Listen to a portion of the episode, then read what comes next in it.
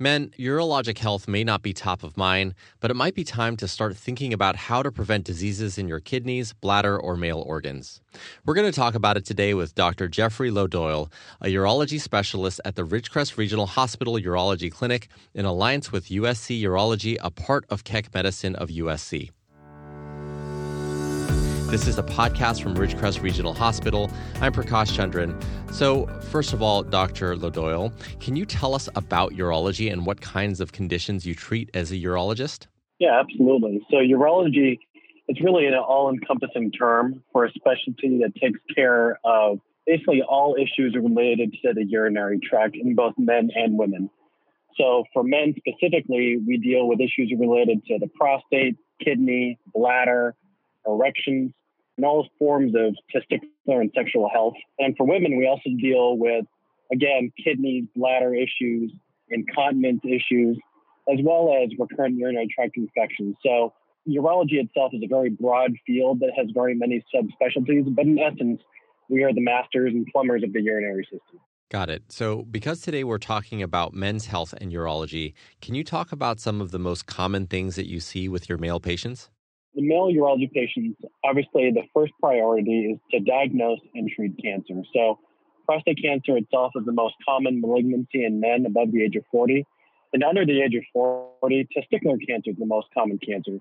So as urologists, we are really at the front line of diagnosing and taking care of cancers in men. But also, we take care of men starting from a young age all the way up till, unfortunately, they pass well into their 80s and 90s and we treat the gamut of issues.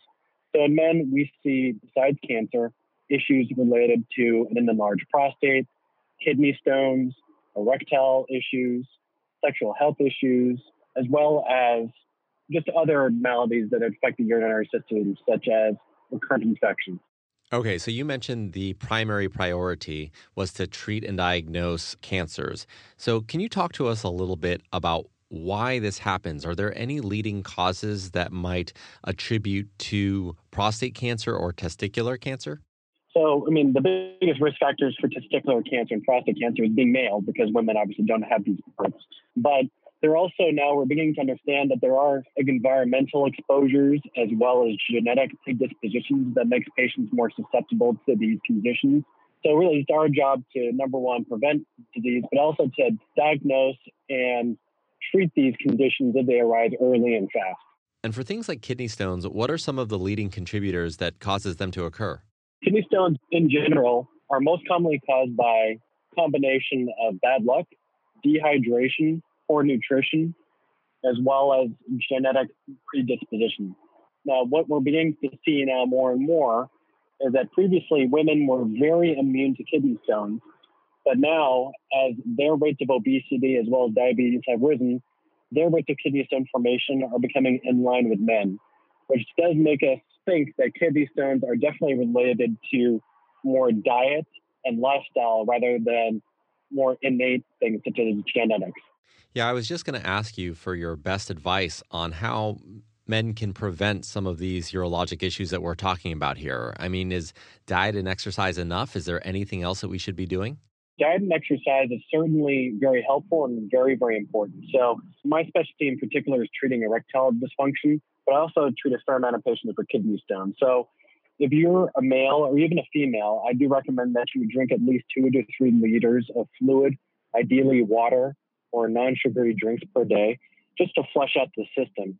I also recommend just eating a heart healthy diet and making sure not to hold your urine for long periods of time. Now, as it relates to erectile dysfunction, they say that erectile dysfunction is typically the earliest indicator of cardiovascular disease. So if you have a patient in their 40s who starts developing erectile dysfunction that seems to come out of nowhere and it's progressive, then actually our national guidelines do recommend that we also refer them to a primary care physician or even a cardiologist to make sure that cardiovascularly they're doing okay. Okay, that's really good to know. I'm 38 years old and I get my annual physical and blood work done. And I'm wondering if that's enough. I guess the real question is around when should men start regularly being proactive about their urologic health? For a patient that has no family history of urologic issues and that is otherwise healthy, I do recommend about the age of 50 where we start checking your prostate, checking some lab values. But, you know, it's never too harmful to start earlier if you feel like you're having any issues with your urination or if you have concerns that you may have a kidney stone. But 50 really is my cutoff for really starting to see patients on an annual basis. Okay, so let's talk a little bit about an older demographic. My dad, for example, he has that enlarged prostate that really makes it difficult for him to go to the bathroom. And I see this as something that's potentially pretty common. Why do you think this is, and what are some things that we can do as a younger demographic to prevent it from happening? So I tell patients that as you get older, everything gets smaller except your prostate. So as you get older, your prostate enlarges and as the prostate enlarges, basically what happens is, is that the junction between your bladder and your urethra, so it just adds resistance to the actual urine flow. Unfortunately, with time, that also causes your bladder to become overworked and for the muscle to become thicker. So this can lead to a bunch of symptoms such as having to strain to pee, poor urine stream, frequency, urgency. So the best way to prevent that from happening is to maintain a good diet. Now, there's a lot of luck involved in this, and you can have a patient who's the healthiest guy in the world that has an enlarged prostate that's very bothered by it. And you can also have a patient that's in terrible health that has no urinary symptoms on the small prostate. So it's hit and miss. But I do recommend that diet can definitely affect your ability to empty your bladder, and diabetes in particular can definitely harm your bladder's performance. So avoid those issues. You mentioned diet a couple times and having a heart healthy diet. Is that just kind of avoiding things like sugars and carbohydrates and eating more plants? I'd say that everything in moderation. I'm not advocating, you know, eliminating meats or what you like out of your diet, but you definitely should not be taking in what you really enjoy on a daily basis. You should stress eating more fruits and vegetables, healthy types of proteins, as well as minimizing the fats and processed carbohydrates in your diet. That makes sense. And before we move on from the prostate, you mentioned the prostate enlarges. Is there anything or any medicine that one can take to make it smaller? Absolutely. So there are different classes of medications and there's different treatments available. So there are medications that are designed to both shrink the prostate as well as to relax the prostate, and those can be used in combination. And that's something that even primary care physicians can comfortably start patients on we typically see patients after they have been started on medications, and patients seem to have plateaued and not really seen any improvement. There's a whole class of medication and whole field and, and business of medicine aims to treat an enlarged prostate. Okay, that's definitely good to hear.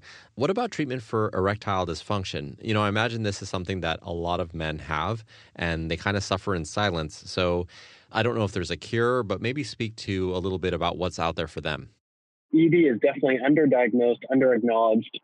Patients are are historically reluctant to admit they have this to their primary care physician. And as I said before, you know, erectile dysfunction can certainly be an indicator that you have some underlying cardiovascular issues. So you definitely want to make sure that you see a regular doctor who checks your blood pressure, who also checks your cholesterol. So once they've eliminated bad causes of erectile dysfunction, or they're actively managing those issues, well, how do we treat erectile dysfunction? Typically, I do recommend lifestyle modification, including improving one's diet, increasing cardiovascular exercise, as well as weight loss. All those three strategies can all independently improve erectile function over a six month period. I also recommend oral medications. So you've heard all of them before. They're heavily advertised on TV, and they all definitely do work. They're all meant to improve blood flow to the area, and in general, they have very minimal side effects. So they are very good first line therapy besides lifestyle modification. Let's say someone is refractory oral medications don't necessarily work, or they just feel like they're just not really achieving what they want to. There's a whole list of other tools that we have at our disposal to make erections happen. It really just depends on how motivated a patient is and where they are in terms of their health. Just as we close here, one thing I always like to ask is I'm sure you've seen a lot of patients with urologic issues over time. And for men listening to this, what's the one piece of advice that you wish more male patients knew before they came to see you?